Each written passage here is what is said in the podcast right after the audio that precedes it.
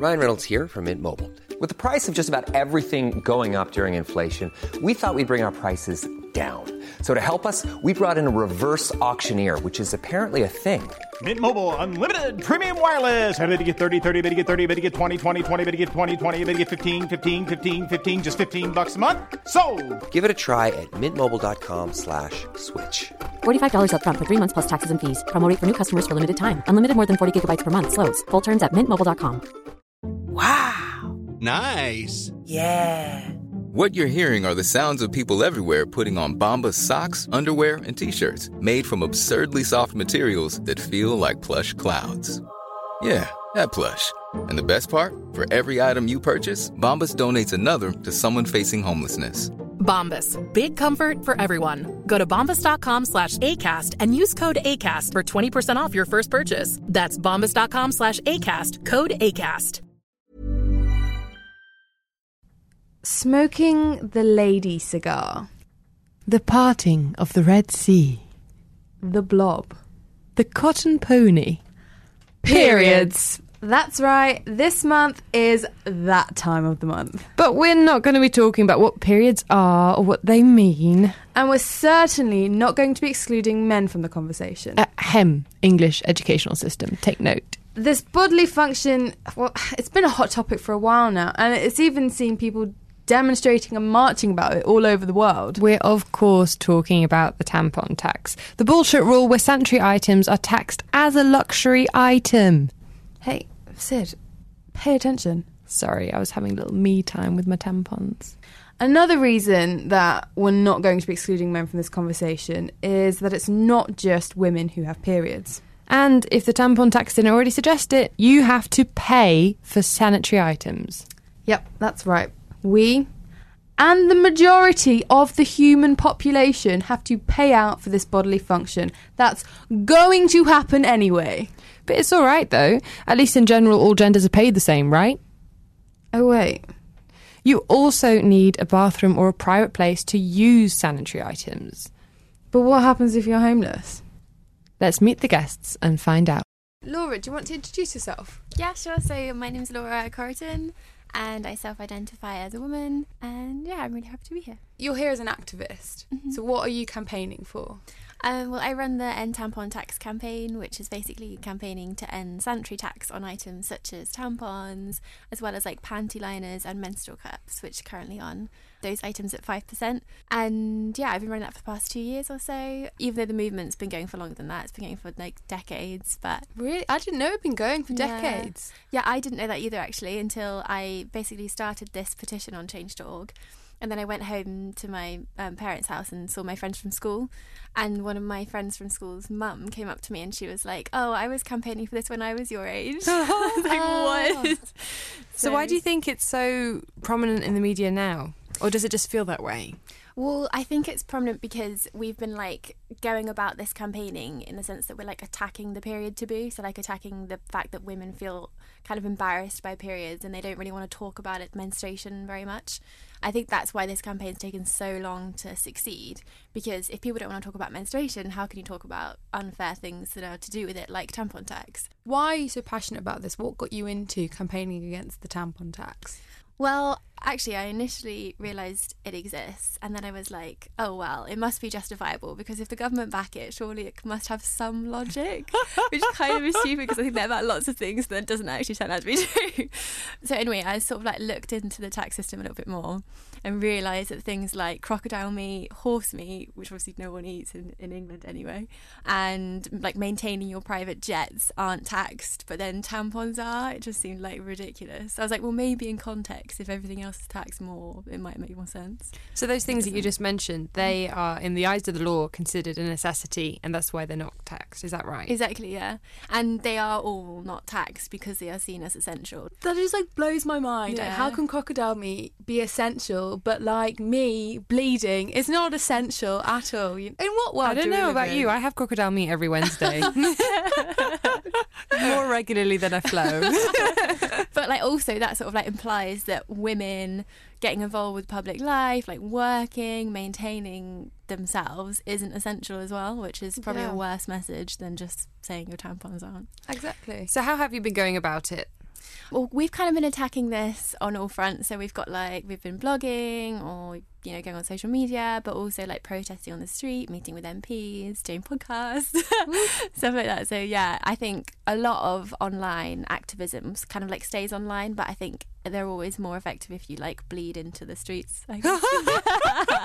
So before you were lobbying George Osborne because he was the then chancellor, yeah, yeah, Chancellor Okay. Zucker, yeah. but now obviously everything has changed in the current Yeah. government. So how have you had to adapt to that? Well, presumably now we've got a female prime minister, this will make it a little bit easier for us because we had a quote from um, Obama who talked about the tampon tax in America. Anyway, we've got an American sister campaign, um, and he was saying that this tax probably exists because men made the laws when these kind of taxes came through, and they just basically didn't understand, and women weren't represented in parliament, so they couldn't kind of give an alternative perspective. But now we have that alternative perspective leading our parliament. Surely that will make a difference, hopefully, anyway. But apart from that, we're just going to, you know, lobby Hammond as much as we did uh, Osborne and hope that makes a difference. And really, what we're hoping for now is initially to get him on board, so at least to get like some kind of a response from him, because we had a few responses from Osborne saying that he would commit to ending tampon tax. But obviously now he's no longer the chancellor. That ne- isn't necessarily valid anymore. So we need a similar response from Hammond really to make a difference. Okay. But your petition was successful. Well, this is where it gets really complicated. So it was successful in that we have put an amendment forward in Parliament. So Paula Sherriff, Labour MP, she amended the legislation that said sanitary tax isn't essential and shouldn't and should be taxed basically. And she amended that to say that it no longer should be taxed. And that went through parliament and we had um, there's a vote on it and it all went through. So it's currently going through the houses of parliament but that process takes a while. So like my concern at the moment is that it will be dropped potentially if public pressure doesn't like keep on it. Just because then there will be no incentive for the politicians to pull it through. If people already think they've done it then why would they bother doing it? Do you know what i mean So, what change are we hoping to see? You know, what's the real world application of this going to be? Well, that's like a question we were really struggling with at the beginning because we just thought, well, if the tax is lowered, then the only people that are going to benefit from this from this are like ta- uh, Boots or Superdrug or whatever. Like they're the ones that are going to benefit from the change in price, for example, that they'll get. But we've had. I think it is 16 major stores, including Boots, Tesco, Superdrug, that have said that they will actually physically lower the prices of their tampons. So hopefully we'll see the benefit rather than them. And that's tampons and panty liners and moon cups and things like that too. Yeah, yeah, all of them, yeah. How has Britain voting to leave the EU changed any of this? Well, I hate to say this, but it has kind of made it easier. I like I was absolutely devastated, don't get me wrong. but um yeah, it has kind of made it easier just in that EU regulation initially made it more difficult because the EU regulates tax across the continent, across all member states. And they basically said that if we want to lower any more items to 0% rated tax, we have to go through the EU and every single member state has to agree on that change. Okay. You see what I mean. So now we don't have to go through that process, which I guess is one of the only good things to come out of us leaving. But so yeah, basically, it was also really frustrating because any politician we would talk to about this issue would say, "Well, we have nothing to do with it. Westminster don't have any powers. This is down to the EU, and it is down to Westminster politicians now to change it." So So we could get it tomorrow. We well, we could do, yeah. I mean, as I say, like the legislation is going through, but yeah, I guess it could go through tomorrow. Does this mean other countries in Europe do have the tampon tax or a tax like that? Yeah, and it's so much worse across the continent. Like It is? Yeah, in Romania they have a twenty-seven percent sanitary tax oh, rate. wow. it's insane. The average rate across the continent is twenty-two percent. Also, some of the countries are I don't know if proud's the right word, but kind of proud of having the tax. So, for example, yeah, like leaders in France have said outright that they will not axe the tax because they make too much money from it. Essentially, yeah, essentially saying that they're proud that they are capitalizing from sexism, like, and they're cool with that. So it's like, how do you respond to that? You just said it so well. You're capitalising off of sexism. yeah, and so openly as well. We've got um, a French sister petition, and that's run by an amazing team of women, and they're just finding it really hard in France specifically. But I mean, I mean, it's not just France. I don't want to seem mean to them, but like, a lot, yeah. Sid's French, so Yeah, you French, but to be honest, if they deserve it, then I say bring it. but yeah, a lot of other countries as well across. Um, well, I mean, Australia have been the worst, like the most difficult at least to to axe tampon tax. So actually, we've made real progress in the fact that it's passing the initial stages, and unfortunately, but it is made easier because of Brexit. And we have already reduced our uh, tampon tax rate.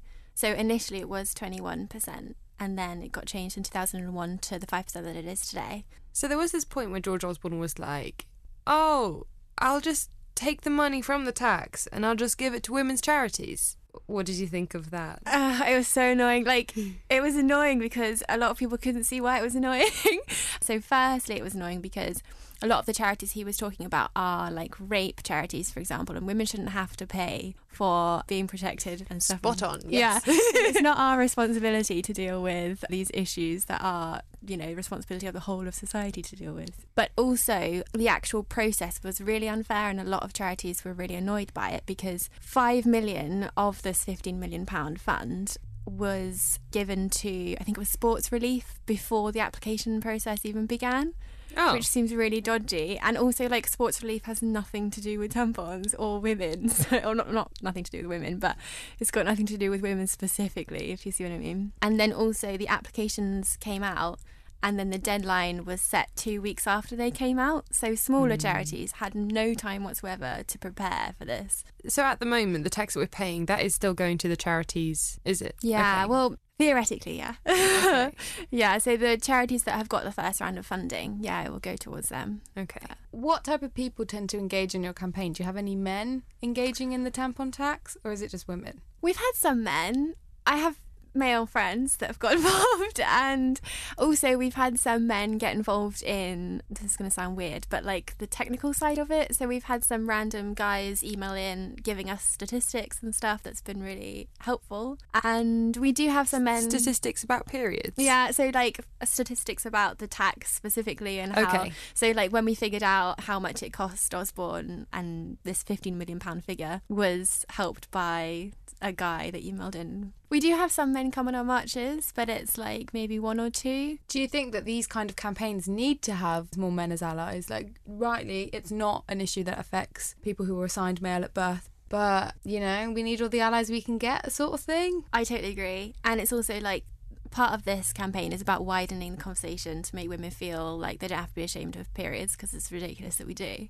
So, yeah, I think that men getting involved with that widening the conversation is important and it won't necessarily succeed without them. So, I think it's, yeah, I think it is really important. What about other people who have periods but don't necessarily define as women? So, for example, they could identify as men, but they would still have periods, or they might identify as like genderqueer or non-binary. Is that something that you think about with your campaign? It's not meant as a as a as a mean question. It's like people have periods, and it's stereotypically always seen as a women's issue. Yeah, I totally agree. And it's really interesting that you asked that because we've had some really interesting responses from this kind of issue. So, like, I try to keep the wording in our petition like as non-gendered as possible. Okay. And initially, I I wrote a little tag about like oh men and women who have periods. Yeah. And I had so many complaints, like emailed in and put on our Facebook because of our campaign's got a Facebook page, um, put on that Facebook page as well, just saying that like men don't have anything to do with this and they're trying to get involved, blah blah blah. It was just so weird. So then I changed it to women, or and then I used like a transgender term as well.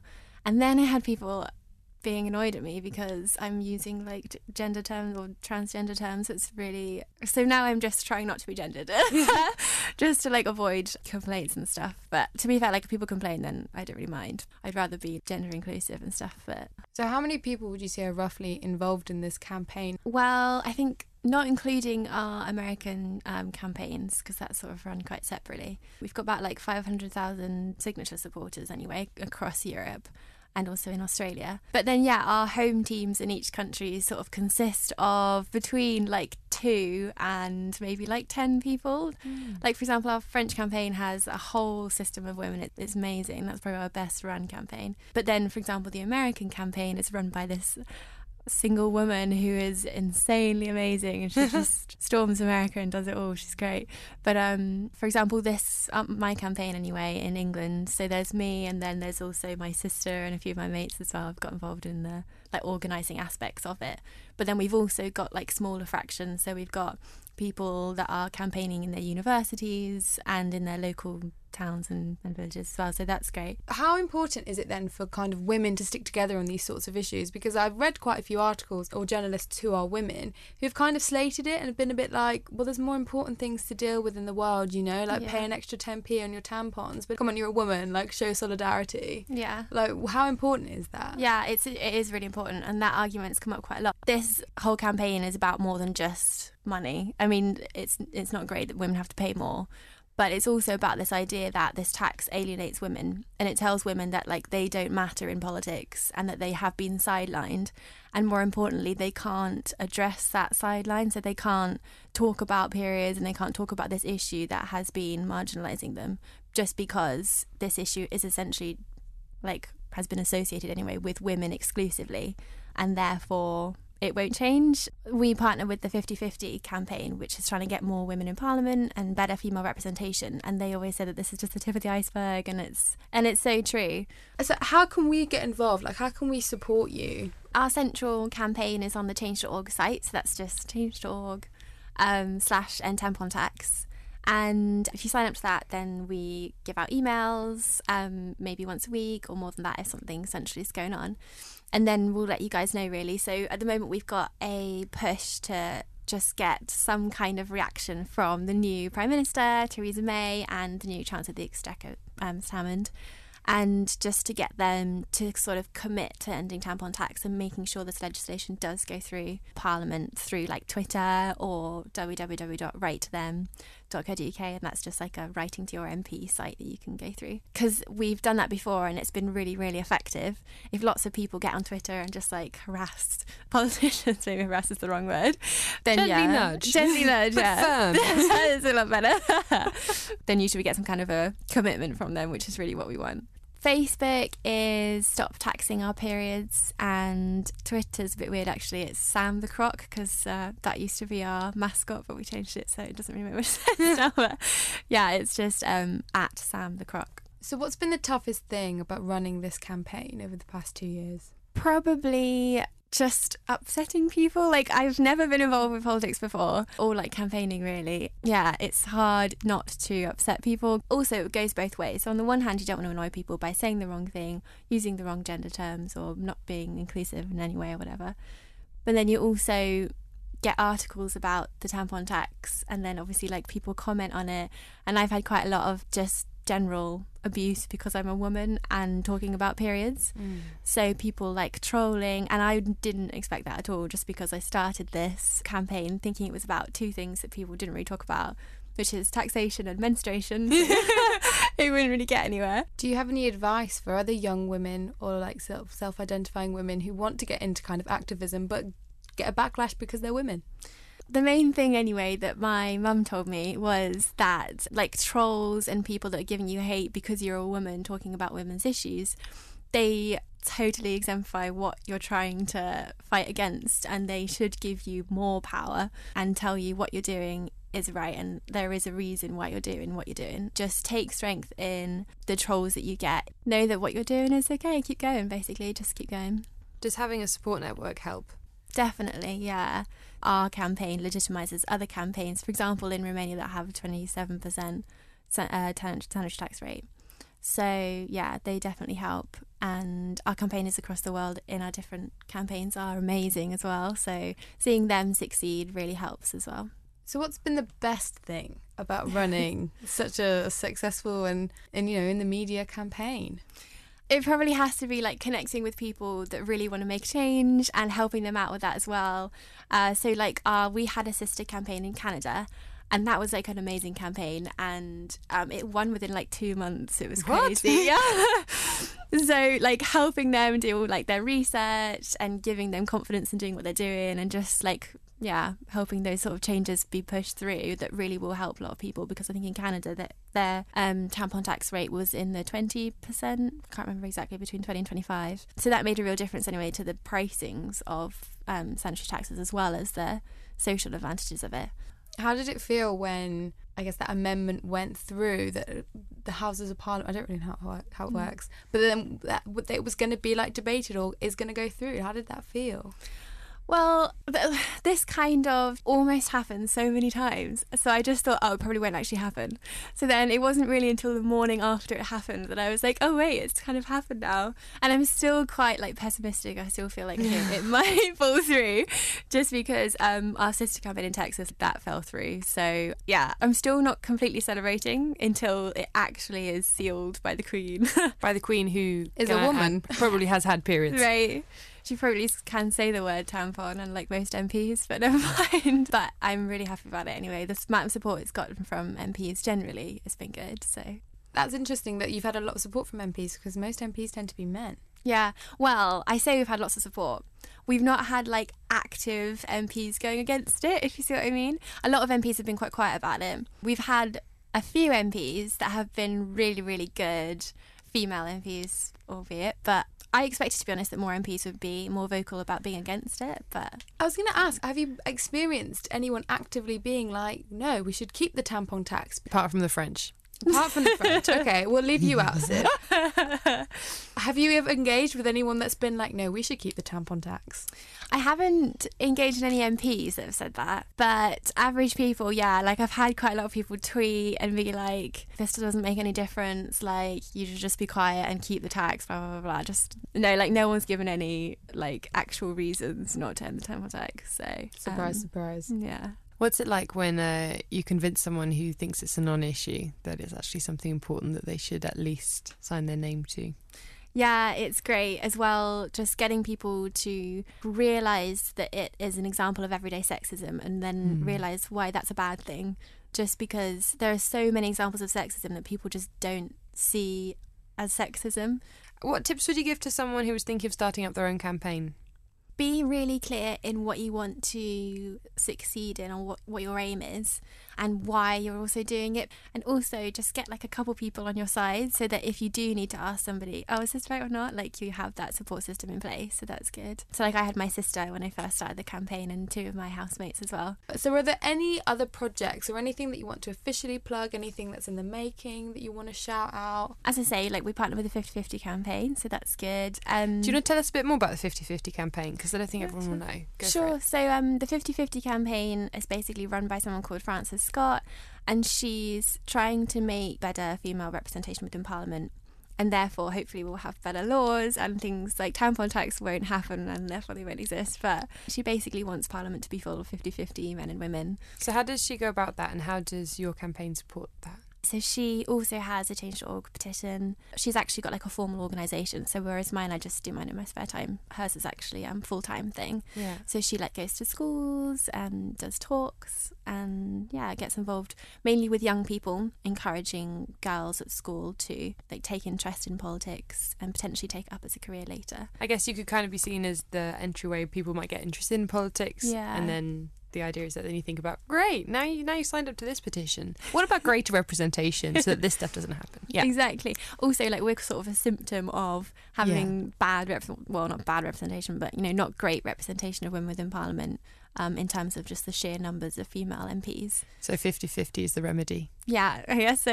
Hopefully, anyway. This is kind of off track, but I saw this great advert where it was like blood doesn't hold women back, and it was basically if you watch any like Always or tampon advert, the little liquid that they use is blue. So You know, it's so sanitized. There's no blood in it. But then this one advert, it was like showing women like doing exercise and falling over, and they've got like these massive gashes on their legs, and it's kind of like an educational thing. Like I remember when I was in year six and I was learning about periods, and it was just kind of you know watching a girl like jump over a, a gymnastics box thing, and it was like, oh, she has a period. Like use a tampon. I don't know. It was really bizarre. it was the, the worst education. So do you think we need to do more in terms of educating girls and boys and every other gender identity about periods? Yeah, I think that's so important, and that's something that annoys me like on a daily basis. Those adverts are so irritating. But also, I think like um, when you're in the classroom, like learning about it in primary school, or whatever, when you're partitioned from guys. You know, they always put the guys in one room and they have the girls in the other room talking about periods. I have no idea what the guys are talking about, still. I think it's important to teach like both girls and boys about periods. Like, why shouldn't the guys know about it? And also, like, separating guys and girls tells girls that they have to be separate from guys whenever they're talking about periods, and somehow it has to be like a secret issue that shouldn't be talked about if there's a male in the room. Like, it's just so weird and then that makes women yeah more ashamed about periods from a very young age which isn't great isn't it great? Yeah. That pisses me off too. Is Yeah. there anything that you would like you haven't mentioned you think is important? Um, Oh, we're actually that's yeah, that'd be great actually. So we're just partnering with a new charity called the Eve Appeal. I don't know if you guys have heard of them, and they basically um, raise awareness of gynecological cancers because they receive like zero point five percent of cancer funding just because nobody wants to talk about them. We're hoping to like start super campaigning anyway in September time. Excellent. Such a kick-ass guest. Yeah, thank, you so much for coming me. on, Laura. That's all right. That was Laura explaining everything that is to do with taxation when the decorators are in. Uh huh, you get me. Up next is Lysander. He's going to bust some myths about periods. Lysander, Yeah. would you like to introduce yourself? Okay, my name's Lysander. I prefer the pronouns he, him, and I identify as trans man. Or when did you realise that you identified as a trans man? I kind of always knew, but before, you know, I'm quite old, so it's like I didn't realise the words until slightly later, and it took me until I was about 40 when I came out. So how old are you now? 50. So it's been quite a journey these past 10 years. Yeah, Were you previously living as like a cisgendered woman before? kind of. I mean, everyone would, would often presume, just by the way I looked, I didn't have a beard then, I was like shaved, but everyone thought I was just a gay man. By the way I looked, my style and whatnot, I suppose my mannerisms, etc. But when I was 40, it was a case of actually, and even like partners, they would kind of know that I wasn't, and friends would kind of know that I wasn't cisgendered in a way. When I was younger, there wasn't really the language about it, so I just waited until it was like, actually, now I'm coming up to 40, time to like stop mucking about and being something that I never felt I was. Becoming aware of the language was key. Yeah, and even just knowing, I mean, as a teenager and whatnot, I knew about trans women because of various famous cases that would get into like newspapers and stuff, but I actually didn't realise there could be such a thing as a trans man. So is there anything that you wish that you'd maybe would have had more exposure to younger or are you happy with it and you wouldn't change anything? In a way, I wouldn't change anything just because I had a really good, well, how do I say this? right, I had a really good, well, I had a really good sex life and stuff because, you know, I was on the dyke scene and stuff and I'm very feminist. So it really suited me and it kind of suited my ideas around empowerment around not just women but especially lesbians and equality in gay equality etc so i'm kind of happy with the way everything went as opposed to transitioning younger however if there had been the knowledge when I was younger that there is now, I would have transitioned when I was like 20, easy, or as soon as possible. Yeah. Do you use the men's toilets then? Yeah. So you're a trans man. Does that mean that you still have a period or menstruation? I do because I'm not on testosterone for various reasons. So, yeah, I still get periods, unfortunately. Unfortunately. I'm sure many, many people who have periods would agree with that, Yeah. unfortunately. So, if a trans person was to take testosterone, that would stop their periods. Yeah, it takes, depending on the person, uh, up to a few months, but they tend to stop. Although, if people miss testosterone shots for any length of time, they get them back. Okay. And if you could have the option of no longer having periods, would you choose it? Yep. yeah, it would have been my main reason for taking testosterone because I've already got a beard. I pass, as as they say, but I've always hated periods, like really hated them and had them bad. Yeah. Are you comfortable explaining why you're not on testosterone? It's various things to do with the fact that I've got high testosterone and it's NHS taking forever about things. Oh, yeah. I see. So, if you're in the men's toilet, then does that affect how you look after your period or how you attend to your period? Yeah, because most public men's toilets aren't really equipped. So it depends where you go, like if you go to most men's toilets, there's rarely even a bin or anything like that. I could flush things down, but I know that then in I used to live in Brighton, so I know they end up in the sea, which is not ideal. But yeah, you have to sort of have. I usually have like a little plastic bag that I shove in my pocket, and then I just have to sort of find a bin at some point. So you have to Yeah. carry it round with you afterwards. Yeah, Wow. yeah, it can be really awkward. I know it's a necessity, but what does that feel like?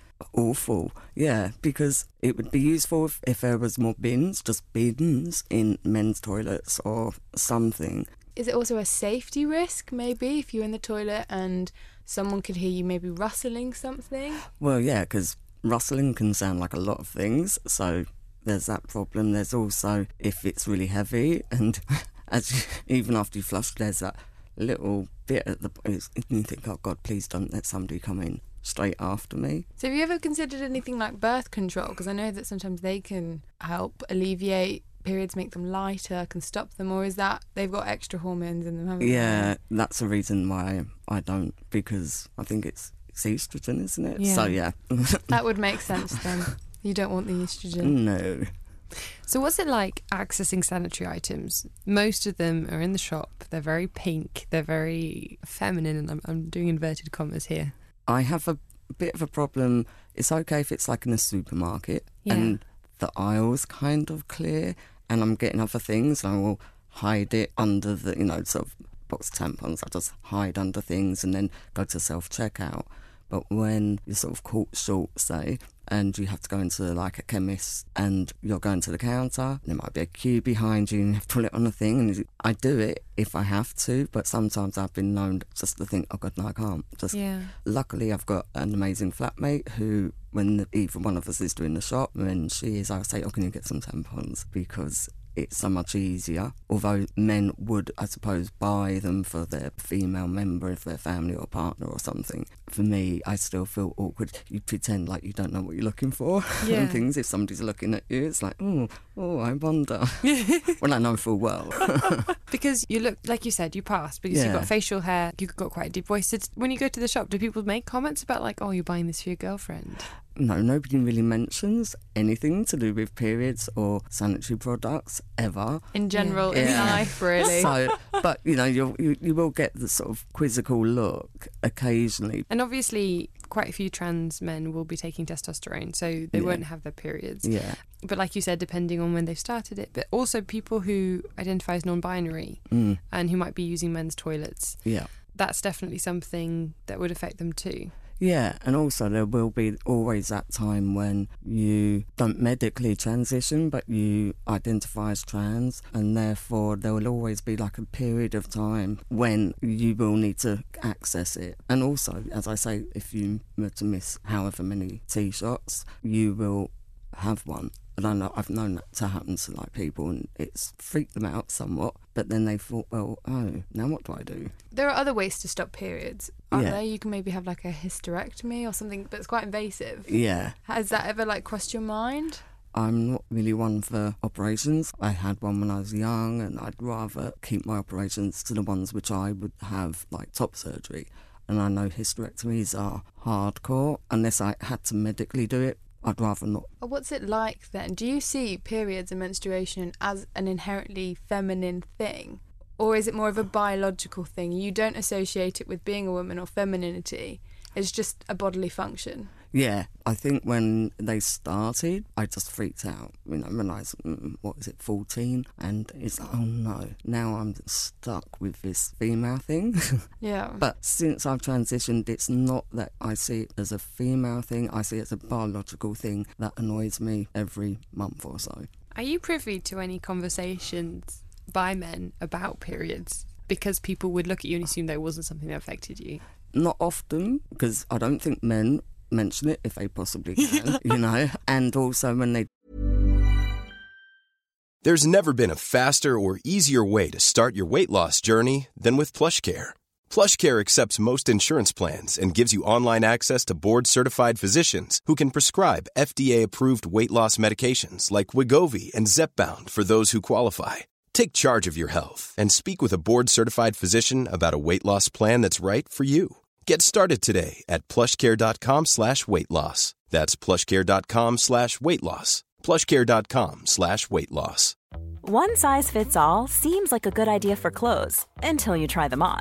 Same goes for healthcare. That's why United Healthcare offers flexible, budget friendly coverage for medical, vision, dental, and more. Learn more at uh1.com. Hey, it's Ryan Reynolds, and I'm here with Keith, co star of my upcoming film, If, only in theaters, May 17th. Do you want to tell people the big news?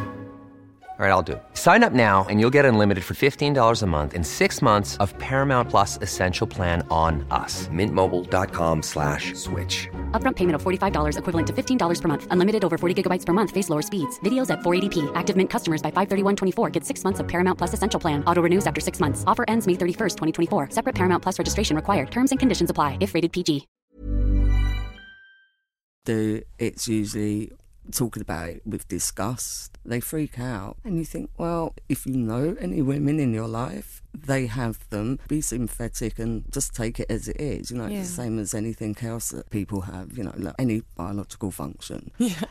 Yeah, so, So, really, yeah. we should be including everyone in the conversation, not just girls at school, but like including everyone, so that not just that men can comfortably talk about it. Well, yeah, because PMT, there's period pains and lack of energy, Yeah. etc., etc., and that should be understood. I mean, there's been a whole thing to do with sports where people wonder why, oh, why aren't they playing so well at a tennis match or something? And it's usually you can tell that they've probably got their period. There should be more allowances for it. What kind of comments have you heard? Can you remember any? Nothing I can remember specifically, but it is usually, uh, oh, I don't want to talk about it. Yeah, they really would rather not talk about it if anyone brings it up. Yeah. Yeah, I found that it's more kind of dismissive things like, oh, it must be your time of the month, or they kind of Mm. make jokes. You know, it's Yeah, women. and in that sort of well, it's, it's misogynist way, and it is a thing of you know sort of somebody can't have an emotion or anything like that without it being related to oh well that's period Mm. oh your time in your month oh you must be PMT just because the woman gets a bit angry. I mean it's Mm. but I think that's just men generally quite often not all men but quite often being dismissive of women. How does that feel to hear comments about periods being so disgusted and dismissive? The blokes that tend to do that, their opinions are usually dodgy about a lot of things, and I tend to just dismiss their opinion. I, I just sort of think, well, grow up and learn something. So there's um the tampon tax. It's a tampon tax five percent. Do you, as a trans person, feel included in these conversations because they're quite heavily rallying women? But you know, it's not just women that have periods. Yeah, I think if it was to mainly specifically be around women, there might be more political will behind getting the taxation stopped just because of equality issues. I think if they were to include, also include non binary people and some trans men, I would fear that the powers that be would just start dismissing it more. Really? Yeah, just because of why you're bringing that in. We'll do it because it's a male female equality issue. That almost sounds like the kind of history of what trans people and non-binary and genderqueer people tend to go through. Is that as soon as it involves them, they're kind of like the butt of the joke or they're dismissed. You know, apparently in medical school there are like trans medical courses that you can take to deal with trans care, but they're not compulsory. They're absolutely optional, and it's just kind of like people forget about that. And I feel like that's kind of the narrative that we've heard consistently. Our rights are still less than most people. It's still a fight, and also just a general ignorance of trans people and how we're discriminated against is common. However, that's a different fight. That's our fight to, and our allies' fight to improve. But yeah, you know, you can imagine the horrible jokes that would come about, and they would therefore be fighting that as well as for the campaign. And I think get rid of the taxation or even to make them free on the NHS or something is more important just for everybody that needs them. So how does that make you feel? Your voice as a trans man is not being included in conversations that you have a place in. I would like people to understand that yes, non binary people, trans people, trans men are part of conversation, but just on a personal level, I think that the vast majority of people who talk about periods have periods are going to be AFAB women who live as women. There'll be women who were assigned female at birth and are happy cisgendered women. So, on that political level, I'm not that worried about not being included, but as long as we are not left behind. So, Given the choice when you're on your period, do you go for the men's toilets or are you ever tempted to go for the women's, knowing that there's more likely to have a sanitary bin in there? Because I realise we just assumed that you would use the men's. I mean, in queer spaces, it tends not to matter so much, but anywhere else, I would get kicked out, or Yeah. I would cause women to think, "Why are you in here?" Hmm. I mean, I've always had that anyway, but it would be even more so now because there's no way I look like a woman right now. We've talked a lot about periods, and you've been so wonderful at answering them all, and particularly because they're very like biological questions. But is there anything you want us to tell tell us and the listeners about like you as a person? Because we focused on one very small part of you know something that probably isn't actually even a part of your identity most of the time. My general life is really good. I work various places. I have an active social life, to say the least. And yeah, I'm involved in various communities, especially around the queer community and the performance community. So yeah, apart from those few days when I just feel like death, um, I have a really good life. I'm of an age where it, they might end up stopping anyway because of Yeah. menopause. Hooray! so you're looking forward to it. I I am. How can we, how can Sid and the listeners be allies to stuff like this? I think it's just like an awareness that just because somebody is either trans male identified, non binary identified, that they don't know or they don't experience periods. And so when somebody says, oh, actually, I can't come out tonight because I feel awful, instead of looking shocked or horrified, or you know, like some people will do, having sympathy, the same as anybody else would like sympathy. And also the offer for somebody who is cisgender female or something to go and get, oh, do you want me to get some extra tampons while I'm going to get some? Just because I, I think that's one of the most embarrassing things for anyone to have to deal with. Excellent. Anytime you need tampons yeah, just hit us up. or any other kind of sanitary item. As I say, my experience is my experience, and of course, a lot of trans men don't have periods. And it's maybe something they wouldn't want to talk about because Yeah. it, that's past life. So, yeah, it's not something that you should ever ask a trans person, a trans man or a non binary person.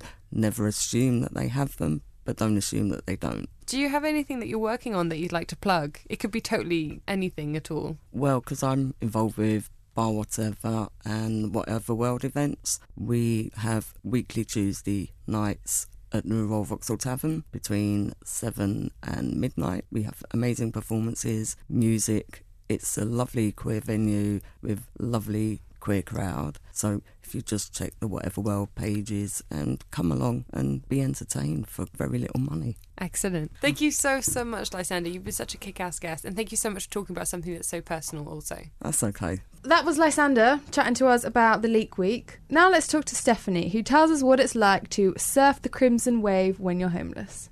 So my name is Stephanie, Steph, or Jimmy. Um, Jimmy is, I'd say, like a stage name, um, and that's the name I go by when I write or if I'm performing poetry or um, producing events and hosting them. Um, I'm very much about connecting community and connecting people and providing platforms for them. Oh yeah, I'm heterosexual. I'm 27. I'm a woman. Thank you. That was brilliant. Yeah, quick facts there. I like it. Yeah. Um, so we brought you on to this podcast today to talk about your work with the homeless period. Mm-hmm. Um, so tell us, what is the homeless period? So the homeless period, it's a volunteer-led project that basically supports um, and provides homeless women and vulnerable women with sanitary products because that's it's one element of homelessness that is very much undiscussed, you know, and so because it's not discussed, it's not tackled or, or considered an issue, so there's no provision for that. Um, so what the homeless period do is we produce these products and we, you know, raise donations, make up um, sanitary bags which are filled with different items, and distribute them to women who may be refugees, um, young adults who may be homeless. How did you get into work like this? Uh, so, as I mentioned earlier, I'm a poet, and I was performing at an event for International Women's Day. The charity that was running the event, they were raising donations for a London-based project um, similar to the Homeless Period um, project, and I was just really interested in what they were doing and contacted Homeless Period. And these guys are actually based, like their headquarters are based in um, the West Midlands, and they didn't actually have a London site. So I just said, you know, do you mind if I take it on in London? And they were like, yeah, most definitely. We we want as many people as we can to be supported. So, how do you find the people that need the access to sanitary items? It's hard.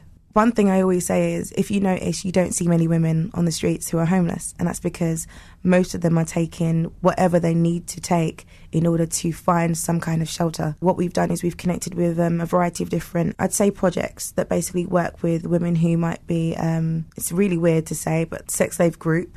Those women genuinely are homeless, but they're just taken to different cities and forced to obviously work. So we contact them. We work with homeless shelters and refugee um, organisations. So we connect with them to ensure that everybody from as many communities isn't without. That's generally how we find them. And honestly, just roaming the streets. A lot of homeless women don't like to appear homeless. So you may not realise that you're sitting next to a homeless woman you know, and it's the stereotype that we have of homeless people. We expect them to smell, we expect them to look run down or haggard and have like, you know, marks on their face, as well as have some kind of like disorder of some kind. So it might be like a mental health disorder, or it might be, you know, there might be an addict of some kind. And that's our expectation. But as women who are homeless, that's a surefire way not to be protected and not to be safeguarded. So a lot of homeless women that I've spoken to, they tend to go into McDonald's 24 hours, have a wash in there. You know, they go to charities and ask for clothes to be donated to them. So they look a bit more presentable so that society doesn't nudge them out and make them invisible, and also so that if they do decide that they want to um, ensure some kind of like shelter for the night, that they've got their best face on, if that makes sense. Also, presumably, so that they look less vulnerable, because Mm-hmm. I can imagine being a woman on the street, like women in everyday life are kind of taken advantage of anyway, Most definitely. let alone a woman on the streets. hmm Yep, you're you're right there. Absolutely right. I think there was one lady who I spoke to outside Stratford shopping centre, not the Westfields, the old centre. She was with her dog. She was like, "My dog's my guard. If not for him, I'm sure I would like have had worse experiences than I've had already." It's weird because when you think about it, when you're homeless or when you are a rough sleeper and you're a woman, you're a different kind of vulnerable because there's a desperation that you have, you know, to just to to have warmth, to have food, to have shelter. I just wanted to ask quickly. You mentioned um, sex slave groups. Yes, human So- trafficking. So it's human trafficking. Yeah, sorry, used So- the wrong term, but yeah. So it's not, you know, like voluntary sex work. Some are voluntary sex work, of course. However, the projects that we're able to connect with, we do so primarily with women who are who have been enlisted and forced into the sex slave through human trafficking. Solely because I think it was one of the stories a lady that I met mentioned, and she was like um, that the women that she supports, she may see them twice in her whole life and never see them again. And some of the things that they say to her um, with regards to when they're on their menstrual cycle, they are costing the people who have had the audacity to call them property. They're costing them money, so like they're closed for business almost. obviously, but then there are some. But then there are some women who have said there are men who want them to be on their periods Yeah. It's kind of like a fetish, I it- guess. as much, you know, and so there's there's all of that, you know. There's that group of women that people don't often. When you think of human trafficking, you think, oh, these poor people, these poor children, these poor women, these poor men who've been taken into um, their shadows. Now they no longer have a name. They've been ripped from their families. But then you forget about the basic necessities that they may need and that aren't supported or aren't given to them simply because it's not important. How do you? How do you find like an underground sex trafficker or human people who've been trafficked? it's hard to say the least. I think we've in London we have three. One of them was literally, as I mentioned, the lady I met two or three years ago. I met her two or three years ago, and just happened to remember our meeting. Found her online, told what we were doing now, and was able to connect with her that way. The other two have been so. It was so hard, so hard because obviously they need to maintain their safety because you know you're effectively messing with people who are networked around the world and who could do you real damage. What are the health risks or issues if periods aren't tended to? A lot of our research has been based on the fact that homeless women tend to have to reuse their sanitary products.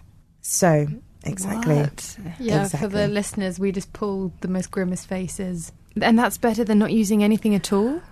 It's not better than not using anything at all, but in order for them to minimize almost the the cleanup, if that makes sense. And I'm going to be a bit Go for it. Could be Yeah. as graphic as you want. Okay.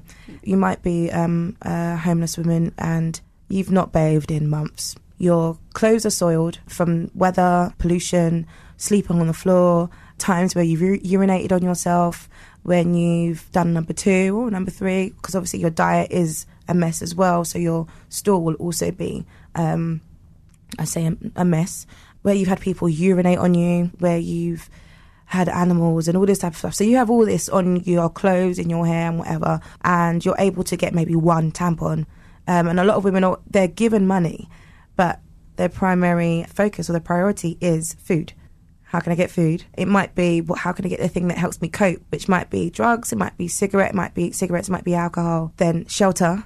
Then lastly, sanitary products. You'll ration. A lot of them ration, um, and so you'll find women will use a sanitary product and reuse it. So you're supposed to use a tampon. I think it's well, I think max three hours, And definitely only once. and definitely once. Some women may use it for half a day, a whole day, and the alternative is not wearing a sanitary product, not wearing a towel or tampon, and then going into shops, getting tissue, trying to get tissue to fold it up in your underwear if they have underwear. It's the fact that they don't necessarily have regular access to toilet roll or to wipes. And when you're bleeding, especially if your malnutrition, your, your, your nutrition is down, your bleeding will differ. So it'll might be might be very heavy, it might be very light. Um, you may have extremely painful cramps, and you can't get hold of anything to comfort you. Paracetamols, ibuprofen, whatever it might be. And so for a lot of these women, it's a case of what's the most important thing for me right now? My periods are irregular anyway because I'm not eating properly or I'm not able to take care of myself and my body. So, well, I might have a period for maybe three months. It's cool. It's fine when it comes. Yeah, I'll be in agony, but at least I'll have somewhere to stay or at least I'll have food. A lot of the women were saying that, you know, with regards to like sexual health, pff, what's that? So that I can have a hot bath or a hot shower so that I can be as clean as possible for whenever my period comes or whenever I next need to find shelter. Do, do you mean that some women selling sex or selling sexual favors or sexual services Yeah. for hygiene? For hygiene, for shelter, for food, for for some form of safety that isn't out in the open in the streets, or it's the, or as I consider it, the illusion of safety because you're going into a stranger's home. So most of the most women I, I've met have said, yeah, one night stands are nothing. If it means a warm bed, if it means hot something, why not? And it's the other element of it, the mental um, health side of it.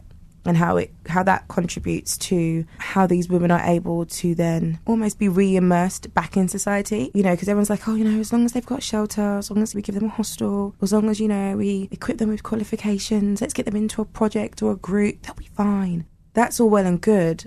But in regards to them being an active member of society and being a part of the community as a whole, we're scraping the surface. Have you ever found anyone using anything other than a sanitary item Oh, yeah. to control their period?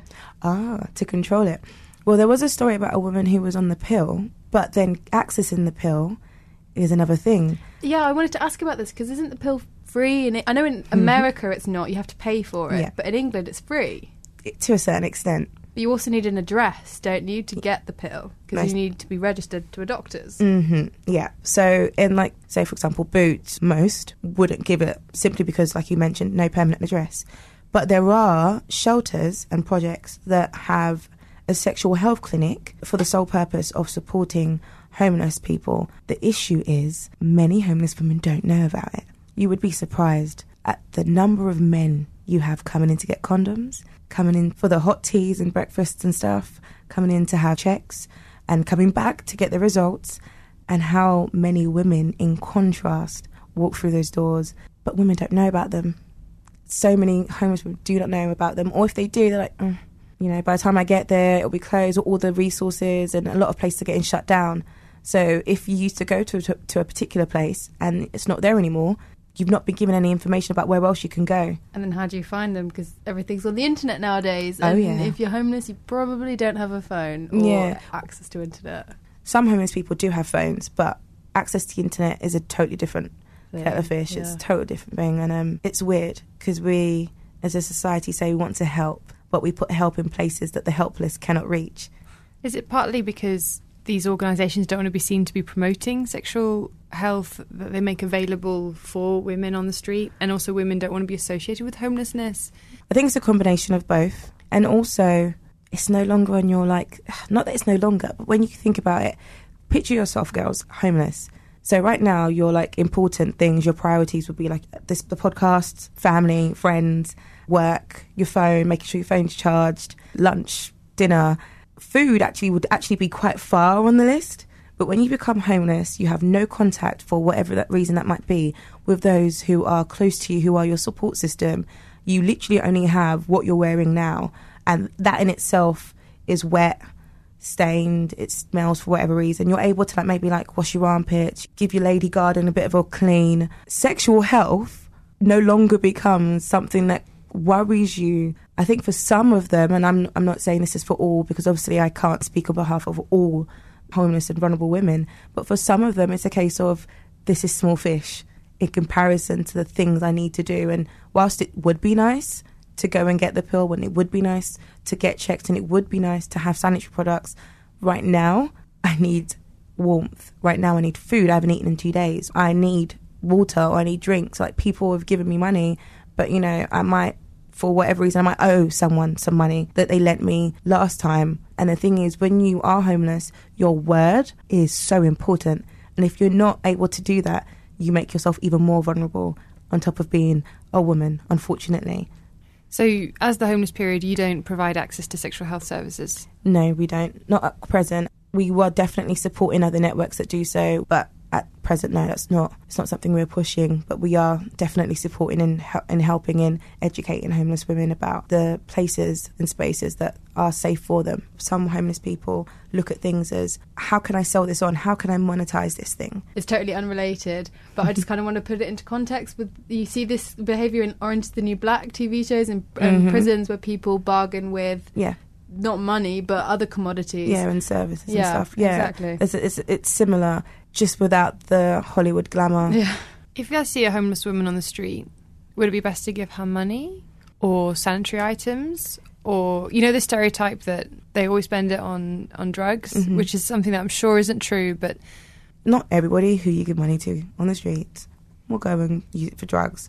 Some people are very honest and they'll say, Look, I don't want money for food, I want money for booze. Um, but we always advise, along with um, shelter and you know other homeless charities, to give homeless people food, give them products. If they say they need money for an Oyster card, top up the Oyster card. Only because if we truly want to help and support people, we have to make sure that our help doesn't enable them to continue the cycle. Women, regardless of whatever food I give them, I always try and give at least a sanitary product with that. The people that you work with, how do you know any uh, anything about why they've become homeless? Some of the women I've spoke, what women specifically, or just people who are homeless in general. I guess in general, but also women, because I'm interested to know how people end up homeless. I think people would assume that if you've got family, you've always got somewhere to go to. Hmm. So I'm wondering if there's any like stigmas or stereotypes or things you know that we need to break down and educate people about how people can become homeless. You can have family and still be very homeless and not be an addict. Some of the stories that I've heard, not personally that I've received, um, that I've heard is that, you know, people have come to London doing well for themselves, lost their job, lost their flat because they couldn't keep up with the rent, stayed on sofas, obviously not trying to outstay their welcome with friends, and go one night and then all of a sudden they have no money and they're asking bor- borrowing money from friends um not wanting to go back to the same places and their phone gets disconnected and there they are with no one and you know some people said oh yeah but why can't you just go back to your friend's house surely they'll sort you out there's a pride that we have as people and even in our most desperate situations we're still like I don't want them to see me like this. I'll be fine. And then before you know it, the worst happens and you've lost contact with these people. Regardless of whether you have family or friends, like family may know that you're in the city and your phone, like I said, once your phone dies, what then? It's fine.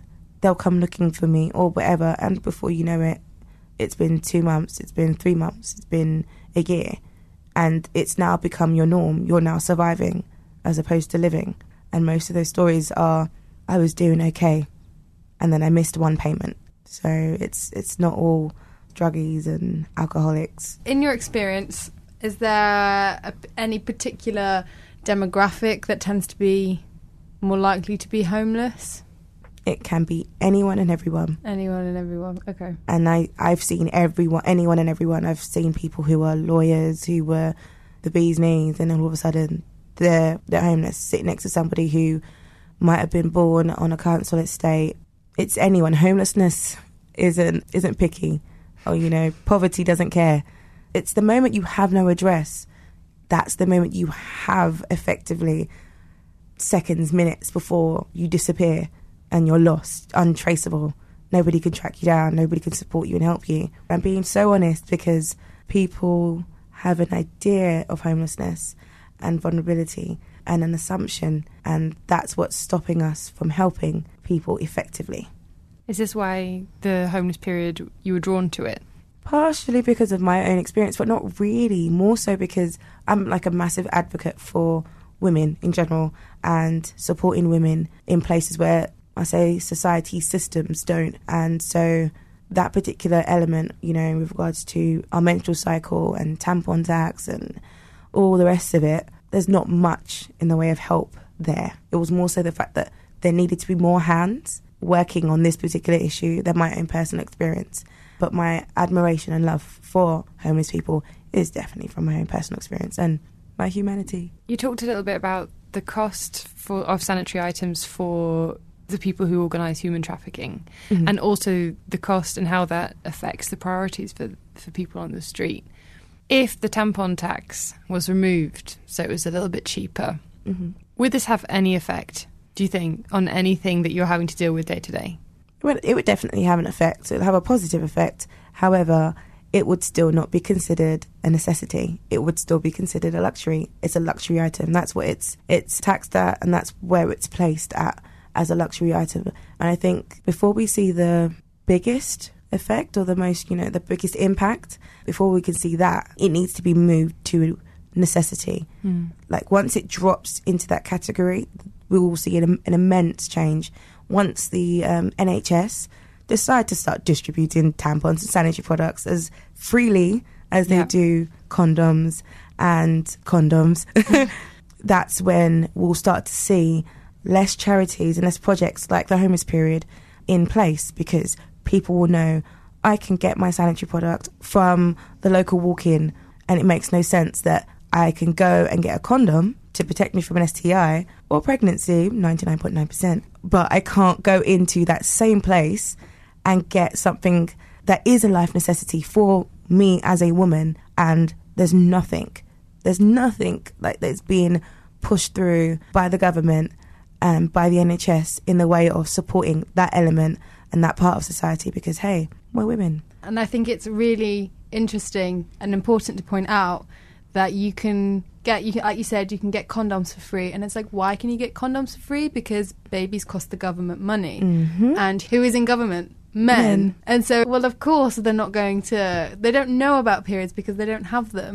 And i guarantee if there was more women in power or if men had periods Oh, sanitary gosh. items would be free. There'd be toilets all over the place Oh, yeah. you know? And I think as well I found oh, what was it? I found that um the services for homeless people are male dominated and male orientated because figures show that there are more homeless men than there are homeless women but figures only show that because homeless women have to adapt their homelessness to their surroundings, their circumstance, and their safety.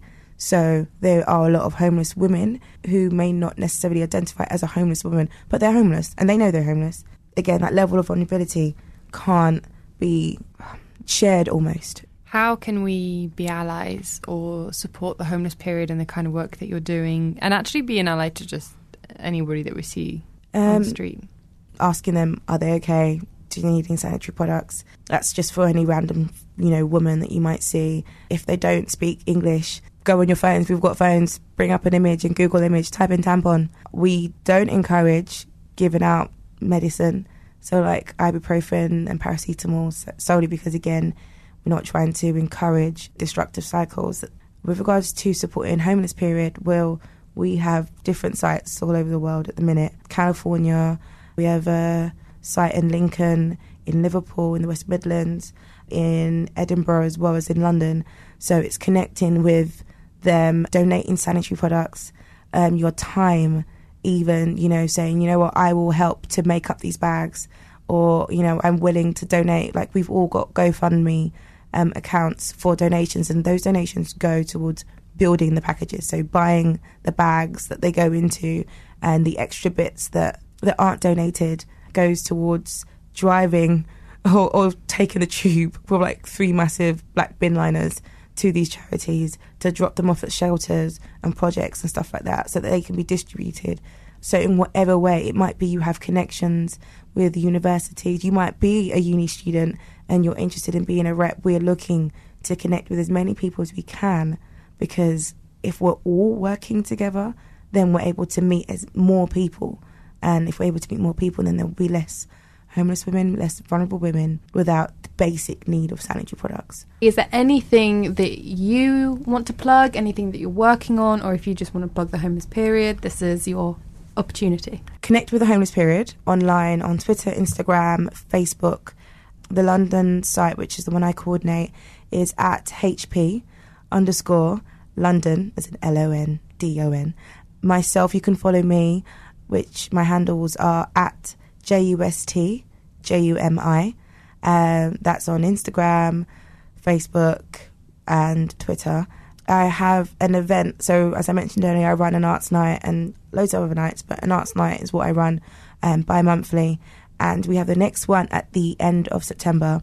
And we encourage our, our audience to bring in sanitary products and towels and stuff like that. And often it's like the, a lot of the men who come, they're like, I really felt awkward going into Poundland and buying a one pound pack of tampons or like Bodyform towels. I was like, imagine having to do that every single month and spending five quid just in case. So, you know, we're encouraging people to come to that. That's on the 30th of September. It's poetry, it's live music, there's live art, there's film as well, like a short film or documentary that we show, and it's just uber relaxed. You can find all the information for that on my handle if you follow me, and just support. So type in homeless period. So if you're listening across the waters, or if you're listening over, you know, in another part of the UK, and this speaks to you, you want to be a part of this. The women who effectively head this up are amazing women who genuinely believe in working together to work with everyone. So please contact us, contact me, and let's let's build. Yay! Thank you for being such a brilliant guest. We really, really appreciate it. Oh, like problems. you're a kick ass. Oh, thanks, girls. Yeah, no, you've been lovely, and with what you're doing, please like keep touching on unspoken um, topics and challenge thoughts and challenge minds, and really, really like go ham with it. Go ham, girls, because there's so much that you're doing, and there's so much more, and I'm looking forward to hearing more about what you guys are doing and mm. how far you reach. Oh, thanks. Boom. Thanks for listening to Kicking the Karaoke podcast, chatting about the Red Army. As usual, if you want to get in contact with us, you can find us on Twitter at Kit Karaoke. You can email us at kickingthekaraoke at gmail.com. You can find us on our Kickass website, www.kickingthekaraoke.org. Or you can check out our Facebook page, Kicking the Karaoke. You know where to find us. Come say hi and tell us what you thought about flying the Japanese flag. Cool. Sid, I think it's time that we go to the Red Wedding. Witness history at Roland Garros, where old rivalries meet new talent on the clay battleground. Tennis Channel Plus is your place to watch. Stream every court from your phone or smart TV live in HD. Experience three weeks of unparalleled access as the world's top players in tennis face off to see if the veterans maintain their dominance or if a fresh face rises to challenge them. Daily live coverage of the French Open begins Monday, May 20th. Stream it now with Tennis Channel Plus to be there when it happens. Hey, it's Paige DeSorbo from Giggly Squad. High quality fashion without the price tag. Say hello to Quince. I'm snagging high-end essentials like cozy cashmere sweaters, sleek leather jackets, fine jewelry, and so much more. With Quince being 50 to 80% less than similar brands. And they partner with factories that prioritize safe, ethical, and responsible manufacturing. I love that. Luxury quality within reach. Go to quince.com slash style to get free shipping and 365 day returns on your next order. Quince.com slash style. Imagine the softest sheets you've ever felt. Now imagine them getting even softer over time. That's what you'll feel with Boll and Branch's organic cotton sheets. In a recent customer survey, 96% replied that Boll and Branch sheets get softer with every wash. Start getting your best night's sleep in these sheets that get softer and softer for years to come. Try their sheets with a 30-night guarantee. Plus, get 15% off your first order at bollandbranch.com. Code BUTTERY. Exclusions apply. See site for details.